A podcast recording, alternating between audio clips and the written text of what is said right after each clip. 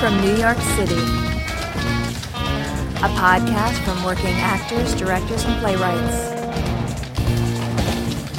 This is the Cry Havoc Company.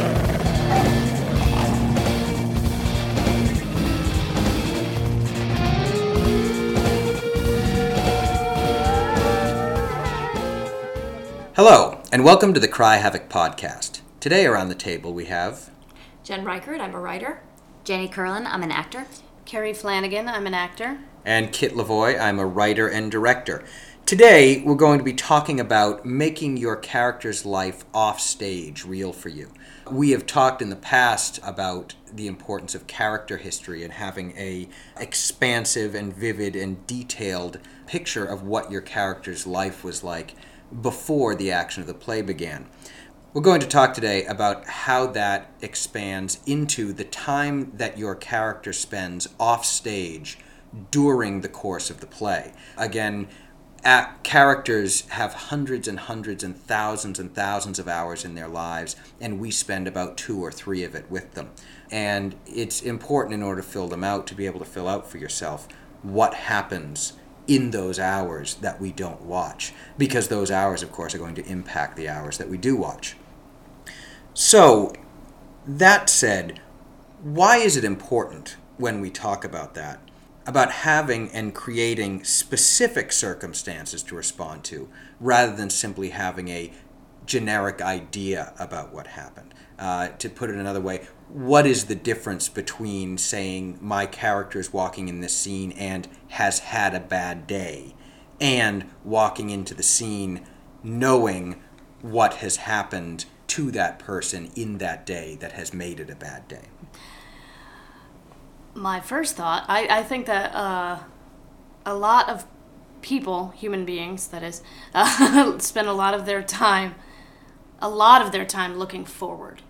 This is just becoming clear to me. Looking forward uh, to the, even the next hour, what's or, or what's going to happen over the course of the rest of their day.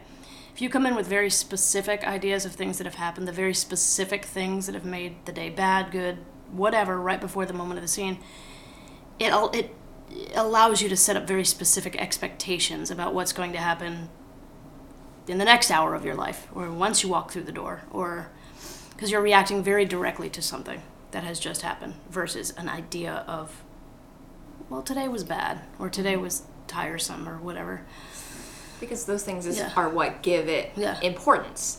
You know, Yeah, I just you, if- locked my keys in the car, my only set of keys. and so that's on your than- mind as you're trying to do something else, or it's you know it's what Especially if you expect there to be a spare set of keys in the apartment you're walking into. right, or or like how you expect people to mm-hmm. behave towards you because of what's happened before. If it's been a great day and you want to share it with people, and you come in and it doesn't happen that way, that ch- you know that's how your actions are defined is by how you expect your day to continue. So you know if you if you have a certain trajectory into the scene that is you know affected by what specifically happened to you and not just this like oh i'm sad because it's been bad today. Like you know there's a it, there's a like a sense of justice of how in, or injustice of how bad it's been or you know of elation or like of like all the great things uh, or even the mix like you know of, of the various things that have happened.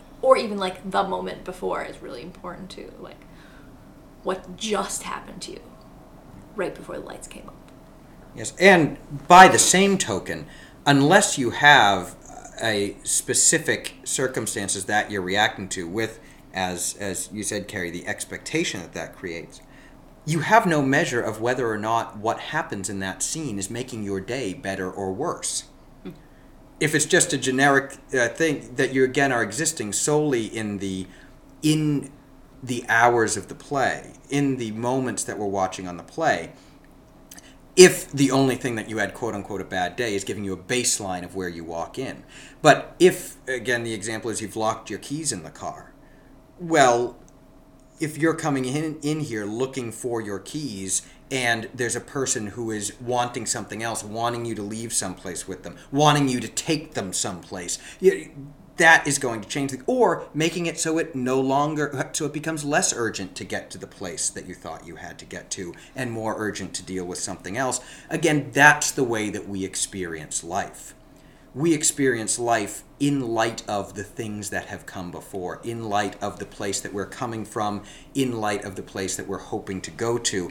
And again, it makes your actions as a character more authentic and more natural to what a person would do if you are giving your character as much information to work with. It essentially becomes the fuel to behave naturally.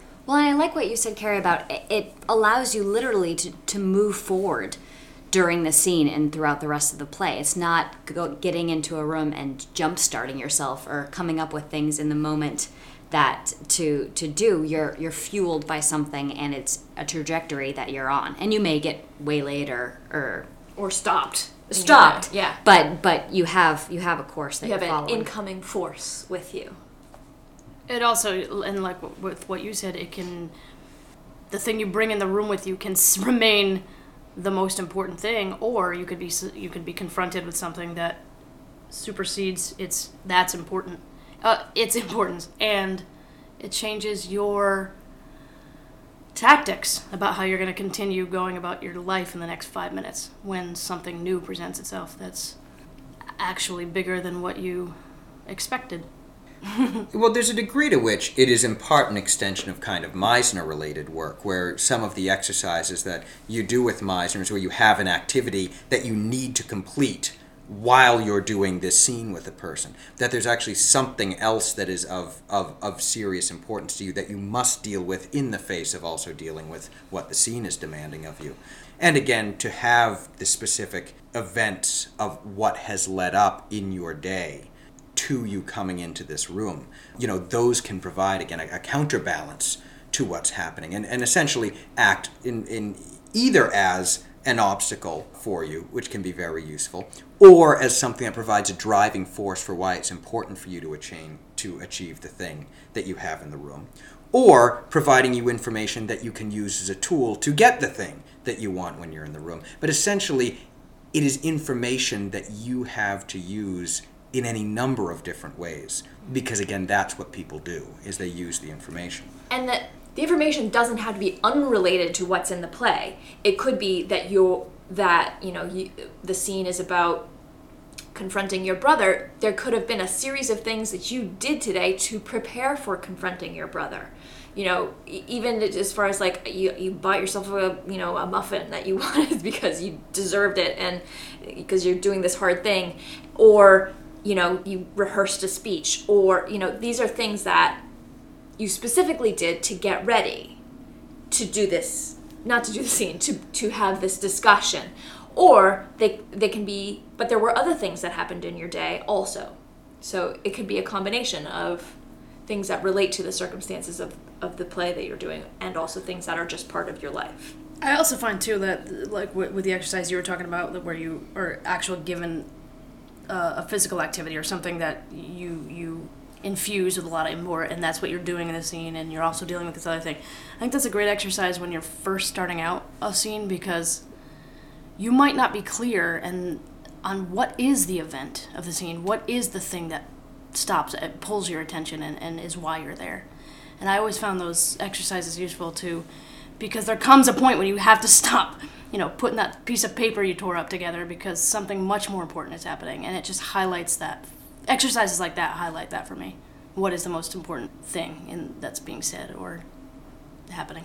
and it also again can help you to have a clearer idea of what it is as specifically as possible that you need what is it that you've learned since the last scene that makes this scene you're in different than the one that happened before i mean i will actually say speaking as a playwright as a general rule if there are two characters for instance having a conversation that occurs in two scenes rather than in one scene. The reason they don't occur in the same scene is because there needs to be something that happens in between that necessitates a change, which then leads to what happens in the next scene.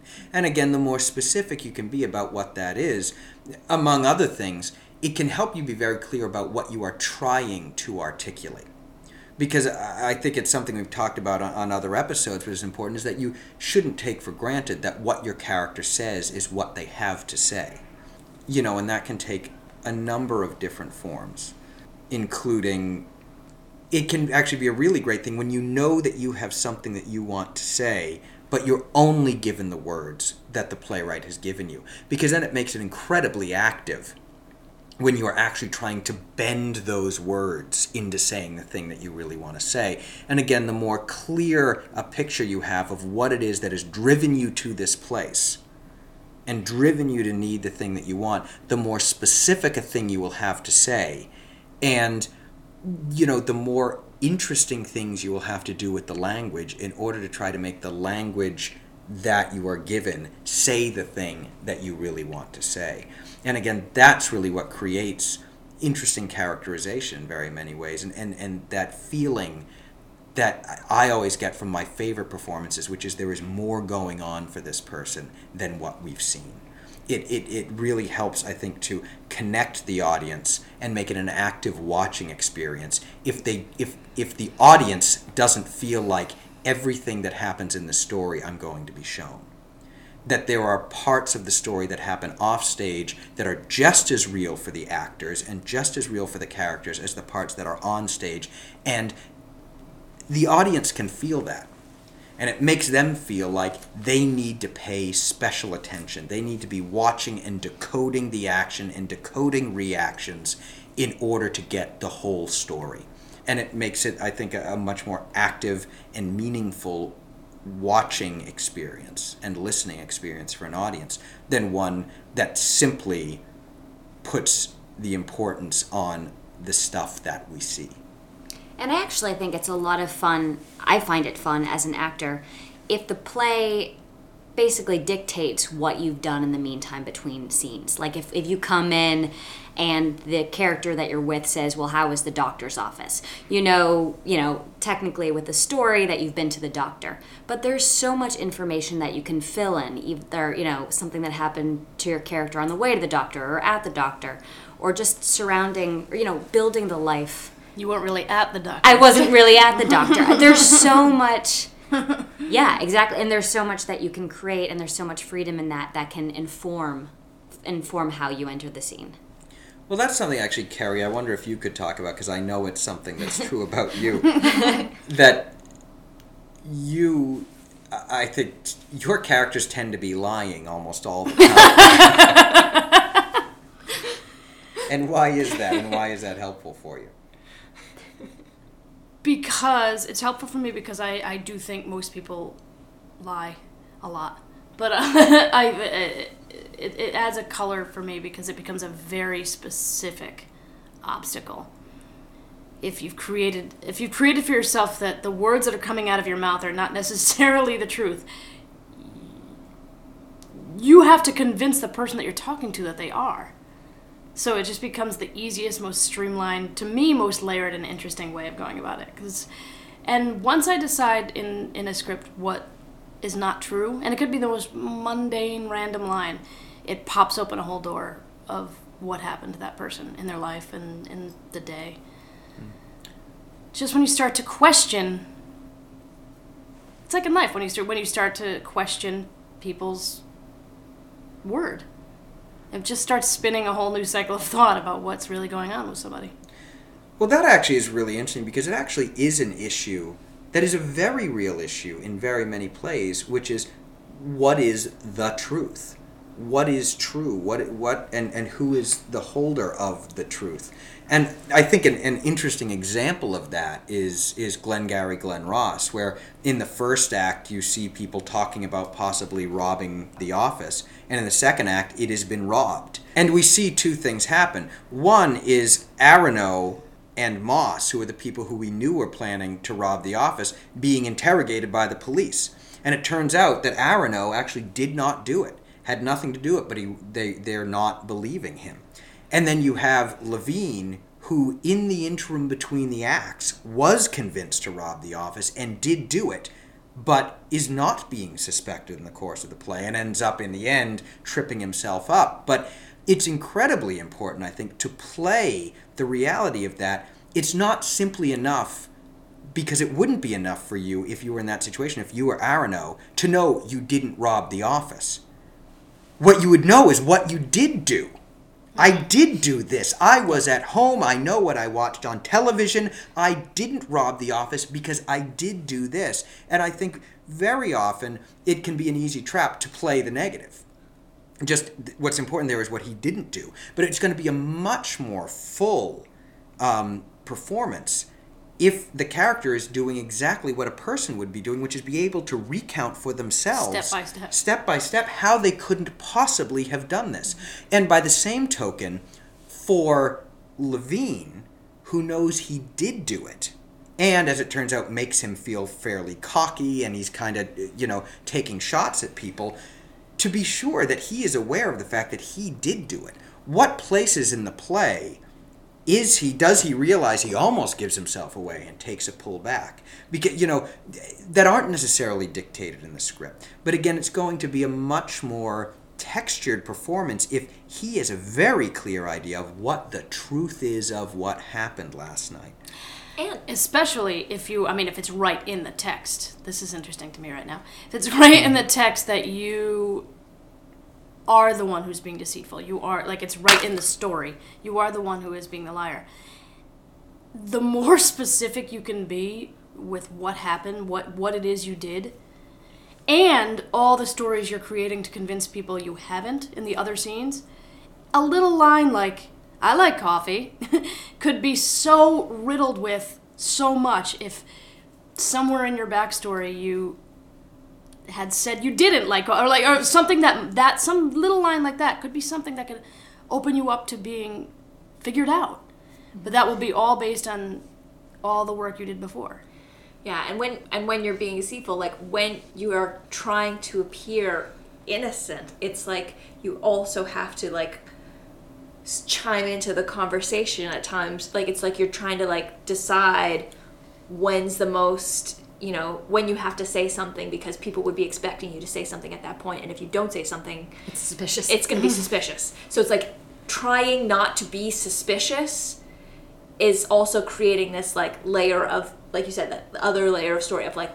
what is the what is the story you're trying to project over what actually happened trying to like yeah through mm-hmm. that And I think it's also important to keep in mind, and I think it was sort of referenced a moment ago, but that you are not beholden to what it says happened in the script.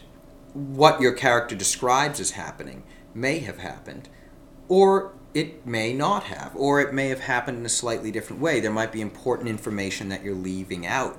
And that's an important thing to know as a character at what point am I jumping over a part of the story that happened. Um, I mean, Glenn Glengarry Glen Ross is to, to keep that example going is that there are obviously last night we know that Shelley robbed the office.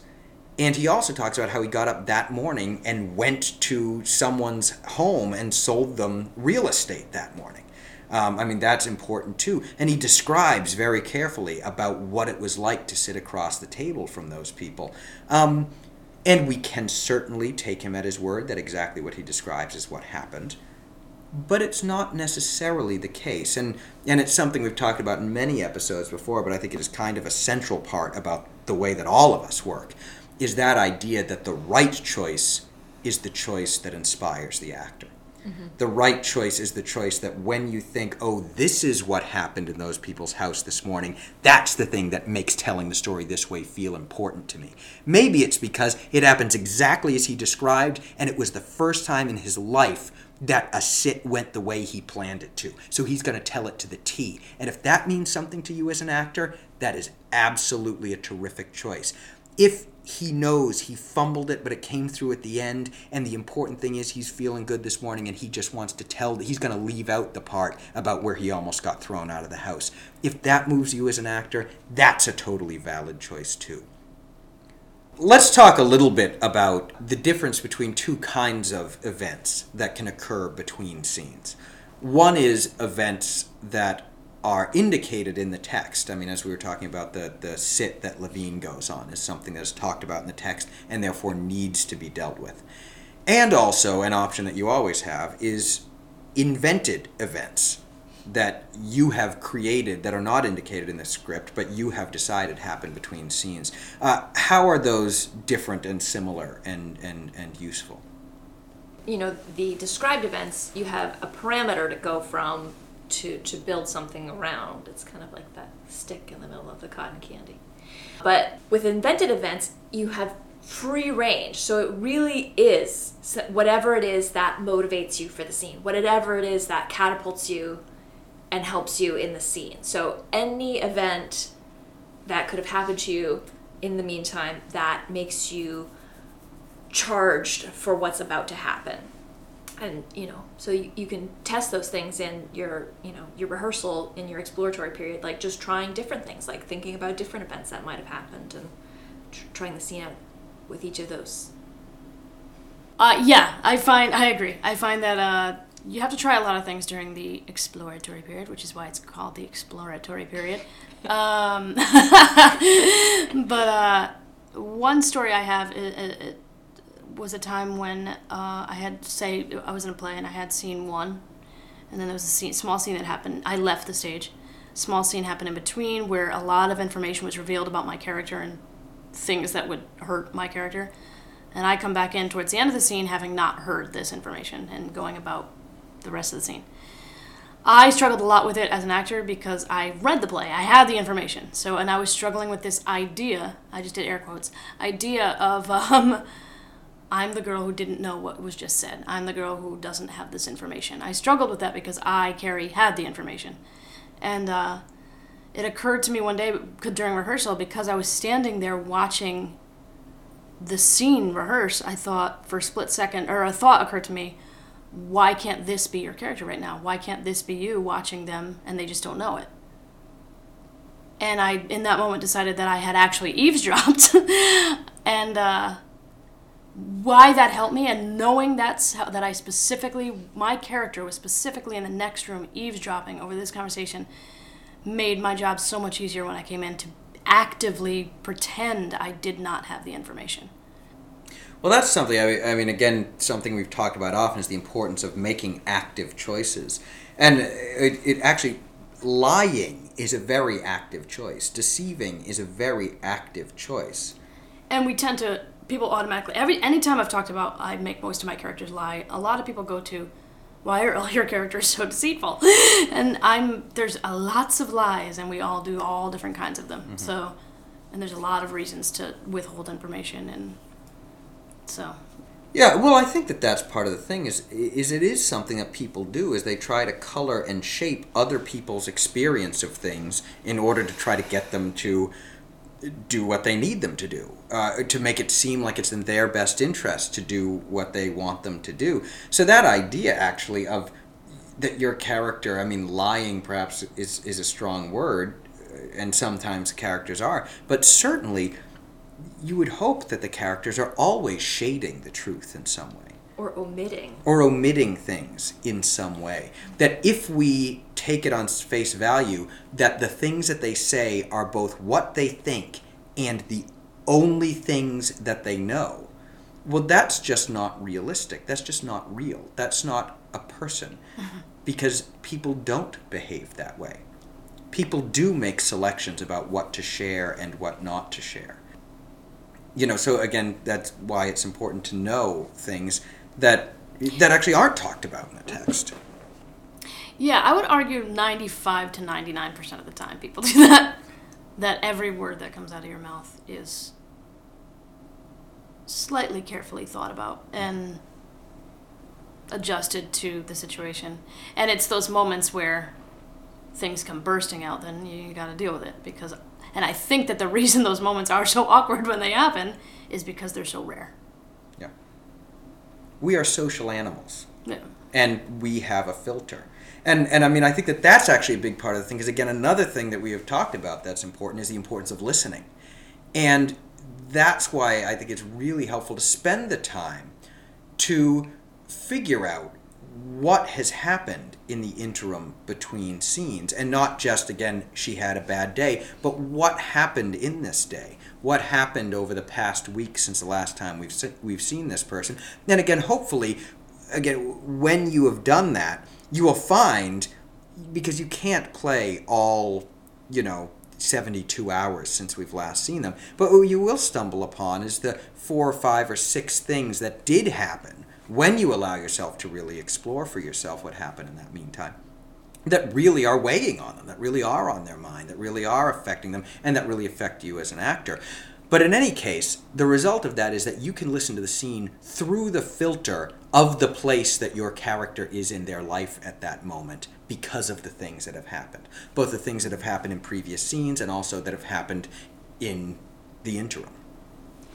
Something that keeps popping into my head because of the topic is that a lot of things happen between scenes in Shakespeare's plays that we don't there's a lot of offstage event that gets referred to or, or described, but people tend to jump locations and times in those. And it, it, I keep thinking about like messengers running in hmm. to deliver messages. And, you know, it's, it's one thing to like actually run onto the stage and breathe heavy. And also think about the three day journey and all the things that have been happening to like you know your horse you know died and then somebody tried to kill you and eh, you know all the things that you had to do to get to this room to say this thing. And how the people react to how you say it has to is so important to you because of what it took yes of course it's your job you're the messenger but like it's your life to, And to deliver this message And how people. often does it happen that someone says, "Hey, bring this message to the king"? No, there are more instructions that come along with that. you know, there's supposed to be things you're looking for to report back on, or be sure that you give it to him but not to her, and make mm-hmm. sure that so and so isn't in the room when you get. The, I mean, whatever it is that, that your instructions are, and I think it. I mean, again, it, that does highlight that it is important, whatever role you are, even if you are quote unquote the messenger, even if you are quote unquote the guard. You know, part of what happens is a guy comes in with a sword drawn. Well, you're the guard. Your job is to cross swords with him a few times, and then he stabs you because you're a red shirt and you're, you know, and you can, you know, you're you're Expendable. you're expendable. but that your your character isn't expendable to himself. Your character isn't expendable to his kids. Your character isn't expendable to his wife. And you know that that idea of being sure that you give even the character who's the um, the messenger who runs in. That that's a scene from a play about his life that we don't happen to see. You know, you need to play that scene as though you were the king. Mm-hmm. Mm-hmm. Not as though you were the king, but but as though you are as important to the play as the king is, because in the moment that you are there delivering your message, you are. One of the other things that again links back to something some things that we've talked about in the past is the importance that having a clear idea of what has happened between scenes can allow you to believe in what your character does. No matter what your character is and who they are that allows you to create circumstances leading up to the scene that we see that makes it for you knowing what you know which perhaps the other characters don't know and perhaps the audience does not know it makes it important and right for you to do the thing that that you actually do in the scene. And actually using Glengarry Glen Ross as an example again, in the play you have this first act where you just know that he's having a tough time, you know, and is on the verge of losing his job, and the second act where Shelley has robbed the office. But when they made a film of it, there are several scenes that didn't happen in the play that you see um, of him having a really horror where he tries to go to somebody's, somebody's house to sell them real estate and just gets really humiliated by them. And where he's on the phone to the hospital where his daughter is dying and they need money. Now those are things that don't occur in the play. They do occur in the film. There is no reason, though, that those scenes cannot occur for the character Shelley, even though we don't know about or similar scenes in the play. You know, that idea of creating events that happen off stage that justify what you do on stage, even in those places where, in the world of the play, they don't seem justifiable. And that's fine. That's fine if you are, quote unquote, the bad guy in a moment, or if your character appears like they're being selfish in the moment that's for the play. That's for the play to decide what parts of these people's lives we see that we can make that value judgment on them. But people generally don't go through their lives thinking, I'm a bad person and that's why I'm going to do this. People do things because they think they are a good person. Based on what they know, the good and right thing to do is to rob the office so that you can get money for your daughter's cancer treatment. There actually are probably not a lot of people who wouldn't say if the choice is rob an office and save your daughter or don't rob the office and let her die, are going to say, oh, the just choice there is to let her die. It isn't. But just because the play doesn't give us that information doesn't mean that you as the character can't have that information, can't have done the work as an actor on the phone call you received from your daughter in the hospital that makes it necessary to do what you do in the scene. And it actually is something, if you watch the film, which, I mean, has wonderful performances in it, you can see that reality when Jack Lemmon is confronted, he plays Shelley, when he's confronted with the fact that that, that that that Williamson realizes that he's the one who robbed the office.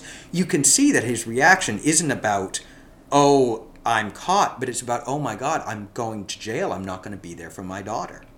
And even if we didn't have that backstory, even if we hadn't seen those scenes, that's a really compelling reaction. That reaction that he has is a lot more interesting than just the reaction of someone who the only thing the actor knows about that character is he's a guy who robbed an office. Your job on stage is to be interesting and to be compelling and not to color within the lines.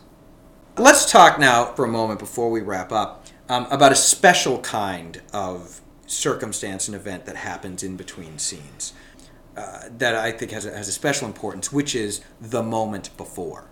Uh, the either literal second before, the, the, the preceding few minutes before your character walks into a scene. Why is it especially important to have a clear picture of what has happened in the immediate moments before either your character walks into the door into a scene or the lights come up on on the scene if they're on stage when that happens? I think, um, I mean, from, I think, kind of vaguely, but not. For, from an audience perspective, you bring a life onto the stage. You bring. They. F- I feel like when I see a, an actor who comes on stage who clearly has done this work, that I'm just catching a moment in their life versus a two dimensional play out of the script. You know what I mean? For me, uh, I work on the moments before the, the things that lead, that are leading me into the scene emotionally, separate from the actual moment before. The moment before for me as an actor is something very physical, because that will engage me and get me ready to perform. And I just make it specific. I remember when I did a play where I was supposed to be coming in from hiding stuff in a riverbank or like stuff. It, there was something about I had done all the work already about emotionally what was bringing her to the moment, the the events that had happened in her life recently and right before the play. But I every night right before I came on, I would there was something about you know using sense memory work, which we've talked about before. Uh, and remembering dirt and what dirt feels like under your nails and what dirt feels like in your hair, especially when your expectation when you walk in the room is that you want to impress somebody. And but if you're that kid who just is wearing your nicest dress and you come in to impress somebody, but you have dirt under your nails, like that did something for me. So for me, it's always something physical, or, or sensorial. Um, I'm not. What's the word? you know what I mean? And well, I think it goes back to what Jen said earlier about finding all of this stuff during the exploratory phase of rehearsal and having the, that one or two things really click for you and using one thing or you know being very specific about that one thing and, and using that to, to activate you into the scene like j- kind of because you have all of this stuff that you've gathered and learned all this information throughout you know the three week four week rehearsal process and really just using what most activates you. Like i know what activates me as a person and kicking that in right before going on going onto stage going on to, into the scene. And I also feel like the moment, the, the crucial parts of the moments before, did, they completely determine the expectations you have you're walking in with. yeah. Because you're either shedding the moments before because they, they can't they they you've decided they can't interfere with the work you come, came in here to do as a character, or bringing those events in with you because they're they're fuel to help you get to your expectation. If that makes any sense. Yeah, and it, and I think that that that idea of the expectation is is so important because it totally changes the way the scene can play. I mean, if you imagine the exact same scene, imagine almost any scene you know of, and if your character enters it and your decision is, I've been pacing in the hallway outside for 10 minutes trying to get up the nerve to come in here and rehearsing what I have to say because I don't know how to say it to them, and then walk through the door. Or I am coming in here because I need something that's in this room and don't expect that person to be to be there. Those those that scene with the exact same lines and the exact same character and even the exact same need from that other character will play out very differently. Um, you know, and it's a really helpful tool, especially if you know if the if the director says, for instance, you know what, I really want this scene to be uh, quieter at the beginning. That's a that's a, a direction that and that a director certainly can give is a reasonable direct direction for the director to give, but it's a really hard thing to do to just be quieter, quote unquote, because that's not what people do. But you can make the choice of I've been pacing outside and I've decided what I need to come in is do is I need to come in and be reasonable with him at all costs. And that's what's going to quiet down the beginning of the scene rather than simply quote unquote being quieter. Um, you know, and, and uh, it's it's it's important to realize, I think, that that moment before can be anything. And again, even if your character says, "Oh, I was just running down here to get a stapler," you are not bound to that. Your character can pace outside a room for ten minutes and then come in and claim they were coming to get a stapler. Well, and you can make up stuff. I mean, I feel like you can make up stuff that has nothing to do with the play, even if you know it's going to activate you. Like, if you know you have to come into the room and be surprised by something, but you know what's going to be in there. Do you know what I mean? Like, and you have to be excited. Or, like, you can come in thinking that someone's throwing you a surprise party and, like, you're so excited by Like, it's because it's your birthday. Or, do you know what I mean? Like, you can make up all these facts that will get you get you into that scene where you need to be. Yeah, and it can be whatever Yeah. gets you there. I mean, again, the answer always is what moves the actor.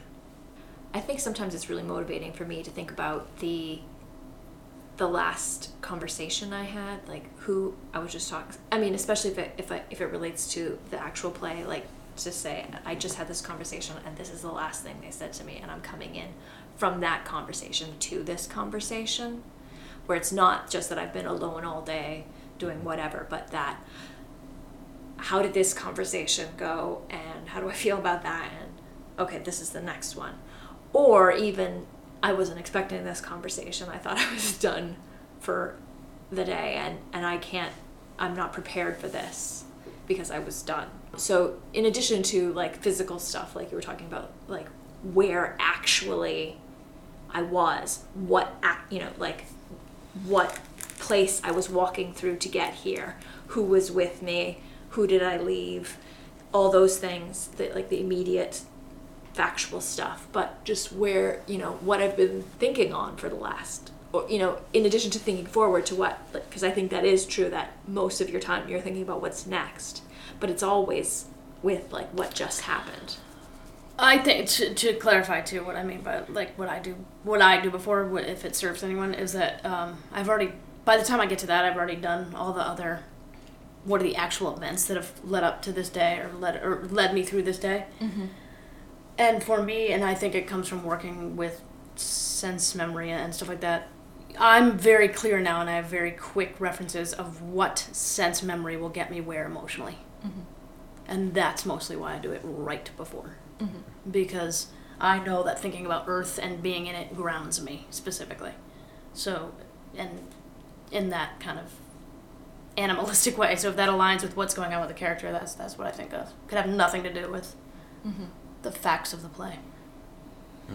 Well, I think, Jen, what what you were saying actually reminded me of, of one of my favorite scenes just because it's kind of weird. And, it, and it's, but it's a scene that actually kind of can mean so much if you've got a really interesting um, uh, moment before, moments before, um, which is a scene in Macbeth where it's after they've discovered the death of Duncan. And the next thing that we see, we've jumped forward a day or so, and it's Ross and this old man. It's Ross and an old man, quote unquote, talking about how there've been these weird storms and all of this stuff going on, and a and a like a dove killed a hawk, and like all of these weird things have a been lion happening. in the streets or something, right? Yeah, yeah. I mean, just all of these weird things that are going on since Duncan died, and then Macduff comes out, and they and they talk about how that probably Macbeth's going to be the next king, and that actually is almost something worth a whole other episode about what that all means because you know the way that the that royalty uh, passed along in Scotland was very different than than happens in England and elsewhere. And I think by thinking this is a side note but about that automatically the throne is supposed to pass on to the son of the king. That's not the way it worked. And I think when you think that's the way it worked the play makes no sense. And I think most productions I've seen of it they think that's the way it worked. But in fact the thanes would get together after the death of a king and elect a new king. The leader of one of the uh, different clans would become king of the country and be elected by the rest of the clan by the rest of the leaders. But anyway, Macduff comes out of that meeting, and Ross says, "Well, I bet they're going to make Macbeth the new king." He said, "Well, they already did." And I said, "Oh, are you going to see him enthroned?" And he says, "No, I'm going home." And that's pretty much the scene. And there's a lot of ways in which it's you know, it's a lot of exposition, you know, kind of lets us know what's been going on, lets us know that in fact Macbeth became the king. But it also is the first time that anyone, as soon as Macbeth is becoming king, you see Macduff do something that's slightly askance towards him by not going to see him. And Macduff obviously becomes incredibly important later in the play. And so to make the choices as Macduff, about what it was like to sit in that room. Who did he want to win? Did he think he was going to be elected? Was he backing someone else? Did he back Macbeth? Making those choices about what has happened in that hour and a half before the play, and also the fact, which is interesting, is that he has left the meeting. The meeting is still going on. Why did he leave? And to make those choices as Macduff will really color the way in which he he conveys this information. And it's also interesting that you've got quote unquote the old man hanging out with them. You know, and so again when you're talking about the immediate moment before is he on his way to his horses and surprised to find these guys out here at all? Or was he in fact looking for Ross because we know they're they're relatives, they're cousins and friends? was he looking for Ross before he left? And is there a message he's trying to convey to Ross that he c- cannot say outright because this old man is standing here? Is there something that just happened in that meeting that is the reason he's leaving? And it actually could be a very interesting thing, potentially, if the thing is that he actually was the one who championed Macbeth. And now that that's happened, he's going on his way, and he feels like he doesn't have to go see him enthroned because he just made this big show of wanting him to be king. Or did he champion somebody else? Or did he champion himself? Or was he put up against Macbeth by some people? Or, I mean, what was it that happened in that room that has caused him to come out here? It's going to change in a very real way the way that he tells that story. But by extension, it really is, even though we've seen him before, it really is our introduction to him as an important character. And there's so much by making those specific choices about what led up to him coming out and talking to Ross about this that can really color what our expectation of this character is going to be for the rest of the play. and to to take away like all the stuff that we've been talking about today as if you were playing Macduff and you came out and just said those things and just were thinking, oh, I was just in a meeting, now I'm going home, and it just occurred to you in that moment, oh, I think I'm going to go home now, instead of being on your way home and stopping to tell someone about it. Like the difference in a performance where someone's like, hmm, I think I'll go home now. And someone who's been in like one of the most important meetings of their life and how do they feel about that and what it's going to affect them for the rest of the year, you know, coming and having that conversation. It's just like night and day. Right. And by the same token, there still is time to make that choice of it is possible and totally valid for him to be on his way home when he runs into them, or to come out to have a smoke and run into Ross, and in the process of talking about it, make the decision True. that I'm going home now, based on this conversation and based on what I realize I think about what just happened in there. I'm It's going home. You know, that's easy. Yeah. Are, are you going to to Scone to see him enthroned? It's not enthroned; it's another word. But and and he says no, I'll to Fife. That that's a again very different line reading, very different thing. If it's no, I've already decided to go home, or you know what? Now that you mention it, I'm just going to go home. And hopefully, Ross, you know what I'm saying. Mm-hmm. Or and Ross, are you coming with me? Or are you not? I mean, there's a lot of things that could That's be in that really. one I never line. thought of that. That's actually something I gotta file away in my to-do thing in my brain. Of when when there is a situation where there's a third, like there's a one or two characters in the room when you come in, making the conscious choice that I that's, I don't think I've ever consciously done that. That there's. I'd be having a whole different conversation with you if they weren't here. Yeah, Well, that's something, something- about playwriting, That's like really interesting. The, the dynamic of a three-person scene versus a two-person scene is that Yeah. so much of what you do in your life is planned for a private conversation, and it rarely is that. That's really interesting. I gotta remember that. And Macbeth actually is a terrific play about that, especially if you read the Holinshed Chronicles, which is the histories that Shakespeare read and based the plays on. That there are some things that you realize based on what is true of Lennox, the historical Lennox, for instance, and the the allegiance that he actually had to Duncan. The fact that he is there for certain things, even though he doesn't play a significant role, there's a number of scenes where he has one line, and I am of the belief it is to put him in the room because to have someone who is so allied with the former family in the room, the former ruling family in the room for the conversation, totally changes the way they need to deal with each other. And it, I mean, it's, it's actually, I mean, Macbeth is really very much a political story. And again, it's, I mean, it's probably, I could go on about this for, for hours, but, but, but it's based again on, on the very basic, I think, common misunderstanding that that uh, Scotland worked under a system of primogeniture, which it didn't. They had worked under a system called the Tanistry, which was they elected their leader. So i I mean, that's actually that's actually the reason why Macbeth had to kill Duncan when he did, because Duncan had made this big show out of saying what a terrific guy Macbeth was and what a terrific leader he was. And he says, you know what? When we get back to my castle, I'm going to tell you about how great everyone else is. Well, that puts a ticking clock on it. Macbeth knows I want to be the next leader. That guy's old. He just announced his son is going to be the next king, which is totally against the rules. And so I'm going to kill him now so that I'm the next king instead of His if it's next week, Banquo's going to become the king. And it's actually so interesting because you think, well, you know, did Shakespeare really knew that? A, we know he read the histories, but B, if you look at the end of the play, the what Malcolm does is become kings, and he says, everyone at the same time, I'm making you all earls because you're all terrific. And no one will kill me. exactly. Yeah, he yeah. doesn't make the same mistake that Duncan did, which was singling out at the beginning one person as the terrific guy. You know. And it's also historically true that Donalbain ends up coming back and killing Malcolm to become king. So it's a whole uh, cycle, but that's another thing altogether. I I think maybe that ride off into that tangent might be a good place to wrap up. Um, I, I think that, that, that to sum up, though, a lot of what we're talking about is that one of the things that really, as actors, we work on is the moment to moment reality of a scene and to make sure that we are there, we're with the other character. When something happens, we react to it.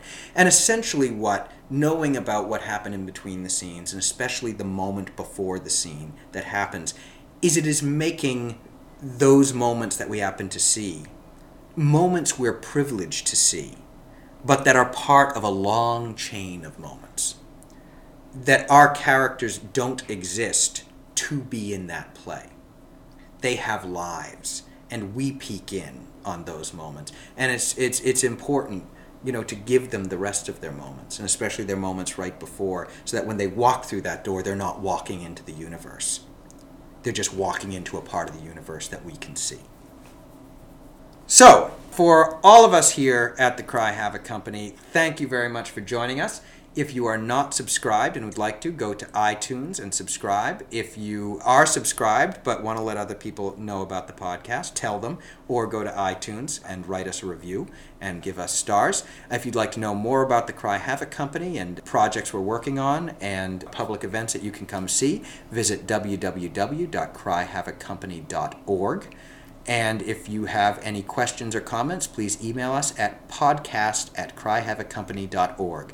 So for myself, Kerry, Jenny, Jen, and everyone at the Cry Havoc Company, thanks for joining us, and we'll talk to you soon.